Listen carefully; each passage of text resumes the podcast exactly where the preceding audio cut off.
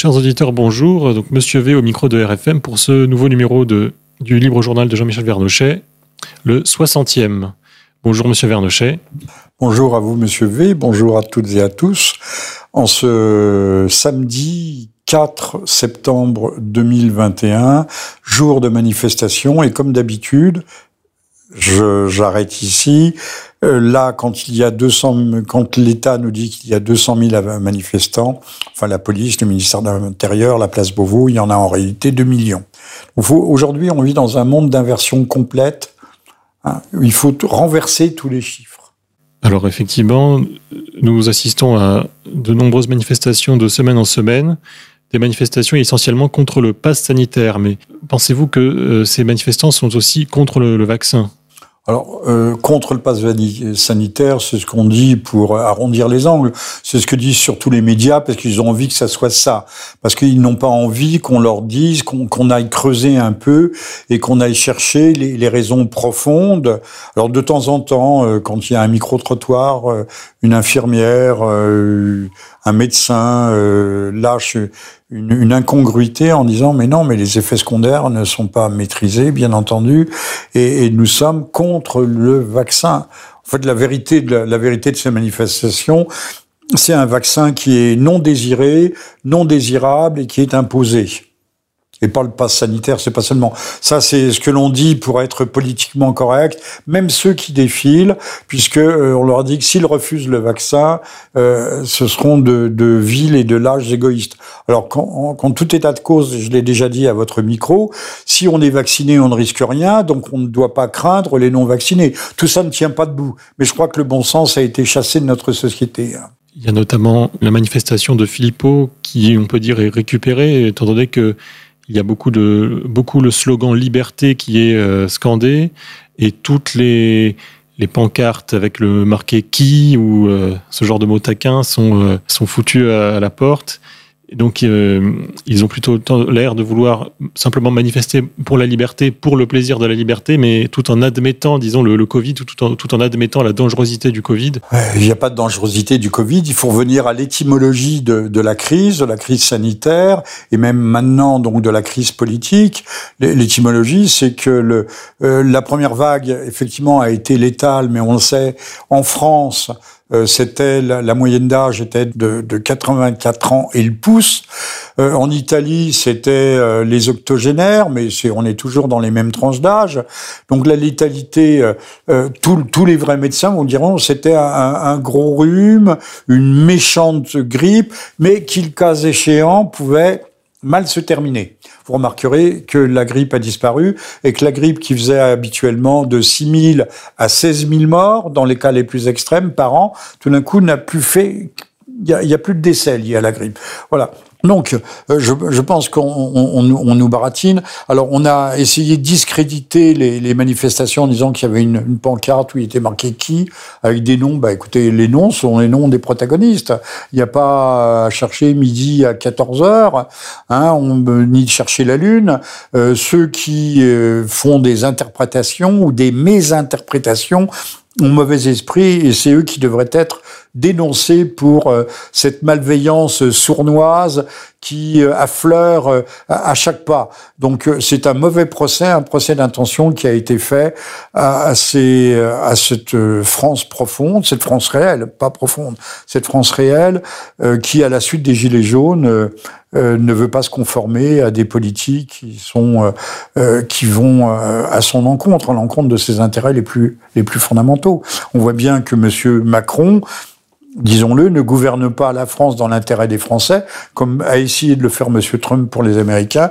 Il gouverne la France dans l'intérêt euh, de, des utopistes, des messianistes, des transhumanistes de, de Bruxelles euh, ou de la Silicon Valley. Euh, mais lui, la nation, ça l'intéresse pas. Il veut faire une nation fluide. Alors, on ne sait pas très bien ce qu'est une nation fluide, une, une nation transgendérisée. On voit maintenant sur les sur les trains, à l'avant des trains, on met 40 euh, ans de lutte LGBT+, Mais qu'est-ce que vient faire le, le, les LGTBI sur les trains aujourd'hui, euh, euh, sur, je sais pas si sur les TGV ou sur les euh, sur les, les, les, lignes de desserte régionale. J'ai vu une photographie, c'est proprement c'est proprement hallucinant. Et on nous impose ça. Alors, on nous impose ça jusqu'où, jusqu'en, jusque, voilà. Alors, euh, le, le, le pass euh, ne se porte pas euh, si bien que ça, étant donné que sur le terrain, les personnes censées le faire appliquer, le faire respecter, ne, font pas énormément de zèle. D'autant plus que le MEDEF également s'est prononcé contre le pass dans les centres commerciaux. Oui, il y a un certain nombre de tribunaux administratifs est-ce que cette histoire de passe, en fait, va, euh, durer si longtemps que ça? Bah, Écoutez, euh, entre ce qui est souhaitable et ce qui est ce que le gouvernement euh, promeut et fait, il y a une grande distance puisqu'on parle déjà de le prolonger, de le proroger au-delà du 15 novembre. Ils n'osent pas rendre la vaccination obligatoire, mais ils font tout pour que, pour ça soit la même chose. Euh, là aussi, les, les, bras nous en tombent. Je crois qu'on ne s'en sortira pas s'il n'y a pas. Alors on nous dit euh, surtout manifester, euh, mais rester bien sage, rester dans les rangs, serrer les rangs et serrer euh, aussi les dents. Je, je, crois que s'il n'y a pas un grand coup de gueule et un grand coup de torchon, les choses ne changeront pas. Et, et ça, le coup de torchon, il nous pousse. Alors Là aussi, on dit attention, provocation, provocation. Bah oui, euh, de même qu'il faut pas, il faut pas dire qui, qui, qui, qui, euh, mais euh, il faudrait peut-être revendiquer non pas la liberté, mais les libertés, les libertés, notamment parmi les libertés, celle d'appeler un chat un chat. Oui, la liberté d'informer, la liberté de faire des recherches et de dire la vérité la liberté d'échanger, la liberté d'avoir sa propre opinion, euh, son propre point de vue, de pouvoir l'exprimer et le partager. Euh, Aujourd'hui, on ne peut pas dire que l'on n'est pas vacciné, euh, parce que sinon on risque l'émeute. Enfin, on croit que l'on risque l'émeute. Euh, c'est la liberté, euh, c'est Balzac qui a écrit un très joli roman, La peau de chagrin. Euh, c'est cette peau, euh, la peau de chagrin, c'est une peau de requin qui se resserre petit à petit et qui tend vers le, le néant. Autre expression, la liberté ou les libertés, c'est comme le beurre en broche. Euh, euh, on la voit fondre devant nous. Euh, bon ben, de toute façon, les gens qui refusent, soit sont obligés de biaiser, qui refusent la vaccination, soit sont obligés de s'auto-confiner et on va s'auto-confiner à perpétuer. Ce sont des renoncements, beaucoup de renoncements. Mais enfin, bon, on peut renoncer à beaucoup de choses, mais peut-être pas à tout quand même. on va pas renoncer au droit de respirer, au droit de et au droit aussi de, de parler. Euh, je pense que c'est un droit fondamental. Sinon, eh bien, il n'y a pas. Moi, qui ne suis pas un grand fanatique de la démocratie, mais euh, c'est de, de, de l'État moderne, l'État ancien ou moderne, où la liberté de parole est consubstantielle d'ailleurs des, des, États, des formes d'État, des régimes, que ce soit la République, la République démocratique ou autre, euh, euh qui à, à, laquelle nous, nous aspirons.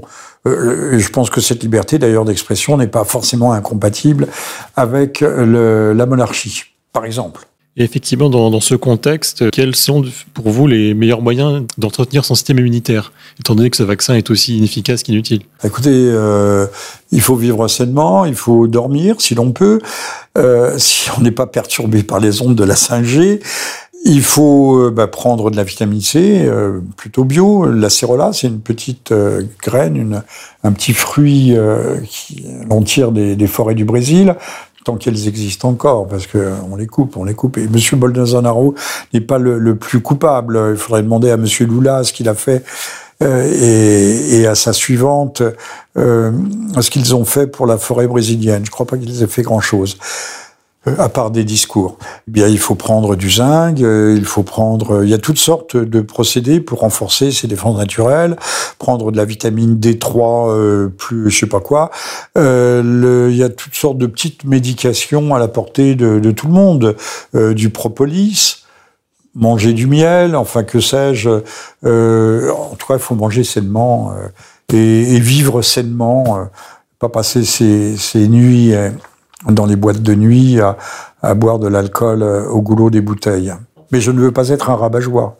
Et comment se prémunir, non pas du Covid, mais du Covidisme? Bah, Il faut tenir bon. Alors il faut les manifester, effectivement, mais si l'État dit, coupe, dit, diminue, démultiplie par 10 le nombre des manifestants, c'est désagréable. Je pense qu'il faut, euh, comme l'Église des catacombes, il faut témoigner par son exemple. Euh, de proche en proche. Et, c'est curieux, à chaque fois que je parle à quelqu'un, euh, on m'explique, je ne sais pas si je les ai choisis, si je les aimante, comme les téléphones sur le bras des vaccinés, si je les aimante, mais des gens qui m'expliquent que le vaccin est le pire des poisons, que c'est très dangereux. je pense qu'on doit peut-être se, se, se rassembler entre gens de la même espèce. Il y a peut-être un patrimoine génétique commun entre tous ceux qui sont euh, réfractaires. Je dis bien réfractaires. Maintenant, c'est la guerre qui est faite, elle n'est pas faite au Covid, elle nous est faite à nous nous euh, qui sommes transformés petit à petit en, en des sortes de, de, parias. Mais il faut le, le, dire haut et fort, discrètement, au fond, comme on témoigne de sa religion, hein, euh, sans ostentation excessive. Euh, on va pas donner des coups de poing dans le visage euh, du voisin, mais d'un autre côté, euh, sans crainte, sans crainte également intempestive. On doit témoigner euh, il y a une façon de témoigner, c'est de ne pas mettre son masque à tout bout de champ. Ils ont l'air cons, tous ces gens. Ils sont seuls dans leur voiture, ils ont leur masque. Ils ont leur masque tout le temps. Euh, et on n'a pas besoin de faire semblant de fumer ou de téléphoner pour ne pas mettre son masque. On peut ne pas mettre son masque. Euh, si nos médias étaient honnêtes, si, mais voilà, c'est un grand si. Avec si, on mettrait Paris en bouteille, hein, avec des si. Euh, on nous parlerait de l'Andalousie, on nous parlerait... Euh, plus personne ne parle de la Suède, vous avez remarqué hein, au Danemark, euh, le pass sanitaire est aboli, tout, tout est libre, à Londres également, en Allemagne, en Suisse également. Mais qui nous parle de ça? Hein mais tous les, les Pascal Pro, là, c'est le café du commerce, mais à un niveau euh, détestable. Alors, et Zemmour, euh, Zemmour aussi pourrait faire un effort, mais Monsieur Zemmour se croit dans le costume, il a des belles cravates ces temps-ci, dans le costume du présidentiable. Mais que Monsieur Zemmour sera pas président s'il a pas, s'il renverse pas la table comme il devrait le faire. C'est aux hommes qui sont censés nous représenter. Euh, il y en a un qui m'a qui m'a surpris agréablement, c'est Jean-Frédéric Poisson il a, il a osé dire, il a parlé, alors euh, toujours s'appuyant sur les, les, chiffres euh, de l'eurovigilance, sur les effets secondaires, euh, liés ou associés, sans causalité directe, liés ou associés, il a parlé de 200 morts en France. Ou plus, je crois, je me demande s'il n'a pas parlé de, de 600 morts, je crois, en France. Ben oui, alors le journaliste était, avait les yeux exorbités, il écumait. Monsieur Poisson, on lui a pas retiré la parole et le micro, mais c'était tout juste. On n'a pas le droit, on n'a pas le droit de dire. on parle de liberté, mais c'est les vérités élémentaires. Revenons. La liberté nous rendra libres. Seule pas la liberté nous rendra libres. Seule la vérité nous rendra libres. La vérité Prêcher pour la vérité et la vérité, c'est pas la vérité. Il nous parle de la vérité des chiffres, mais les chiffres, c'est de la, la, la guimauve, c'est de la pâte à modeler. On en fait ce que l'on veut des chiffres. On parle des vrais chiffres, des chiffres non biaisés, des chiffres incontestables, des chiffres établis objectivement et scientifiquement. Ils existent, ces chiffres, qu'on nous les donne. Et oui, la vérité, et non pas la vérité si je mens. Ah, arrêtez, euh, monsieur V, arrêtez, arrêtez, arrêtez, s'il vous plaît. Parce que tout à l'heure, on va vous demander qui, qui, qui, qui. Et d'ailleurs, donc, on parlait de Zemmour, euh, Zemmour qui euh, prépare une tournée en France. donc, est-ce que sa candidature, ça sent l'annonce prochaine? Oui, Monsieur Zemmour a le droit de s'amuser. Hein. il a le droit aussi, on je ne sais pas si c'est Monsieur Bolloré qui le finance, euh, alors il y a la guerre autour de Zemmour, il y a, il y a ceux qui lui, comme Instagram, qui lui retirent son, ses soutiens, son éditeur. Pourtant, renoncer Zemmour, c'est du 400 000 exemplaires, hein, c'est du lourd. C'est pas euh, comme les livres euh, de Jean-Michel Vernochet. Je signale que j'en ai sorti un. Monsieur V vous mettra peut-être l'image en exergue de, de l'émission qui s'appelle L'Empire du mensonge et les nouvelles dictatures sanitaires. Voilà.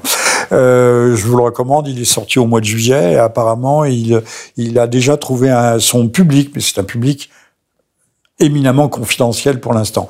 Grâce à vous, peut-être, il le sera moins. Euh, parce qu'il faut que des voix, euh, la mienne euh, et beaucoup d'autres, qui sont euh, confinées dans le silence, qui sont refoulées, puisse s'exprimer et faire entendre, encore une fois, un autre ton, une autre tonalité. Oui, alors donc il y a ceux qui le, euh, ceux qui lâchent et ceux qui doivent le soutenir euh, en sous-main.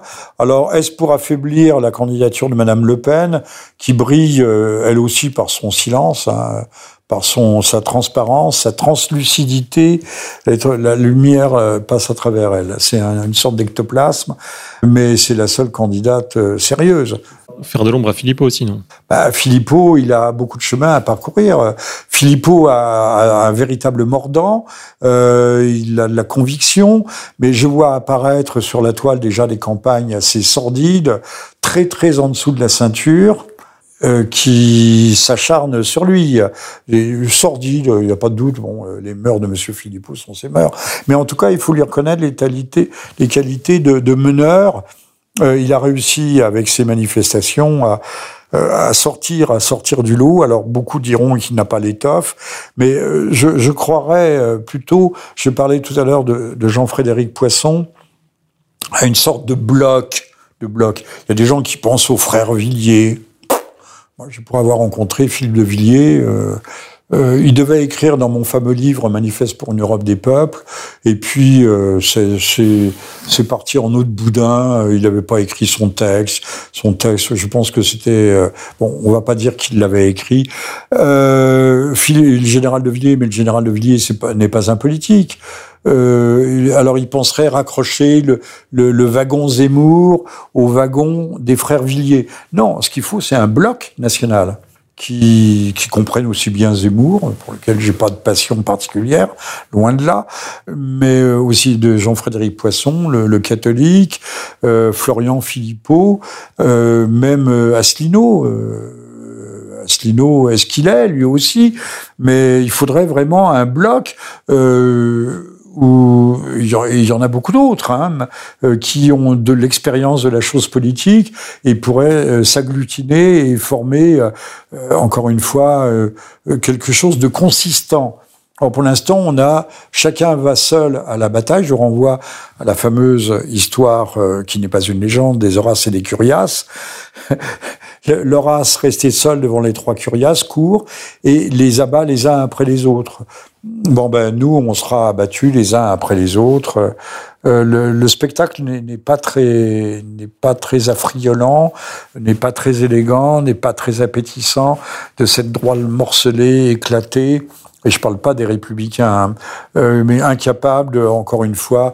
Il s'agit pas d'avoir euh, d'avoir un, un, un, candidat unique pour l'instant, mais de former un bloc, un bloc. J'appelle de tous mes voeux ce bloc. Voilà, bon. Mais je ne serai pas entendu, c'est à peu près sûr. Et la France continuera à descendre les marches de l'enfer. Comme, comme, vous le disiez, une, une, une, guerre nous est faite. Nous avons d'un côté le, le, Covid et nous avons aussi de l'autre côté, donc maintenant les réfugiés afghans dont on parle et qui, qui vont frapper à notre porte et dont Ménard a dit qu'il était prêt, euh, mille fois prêt à les accueillir. Oui, mais enfin bon, Ménard, je ne sais pas très bien qui est Ménard, je ne le mets pas dans mon bloc. Euh, il y a de, des gens comme ça qui sont des, des ovnis euh, de la politique.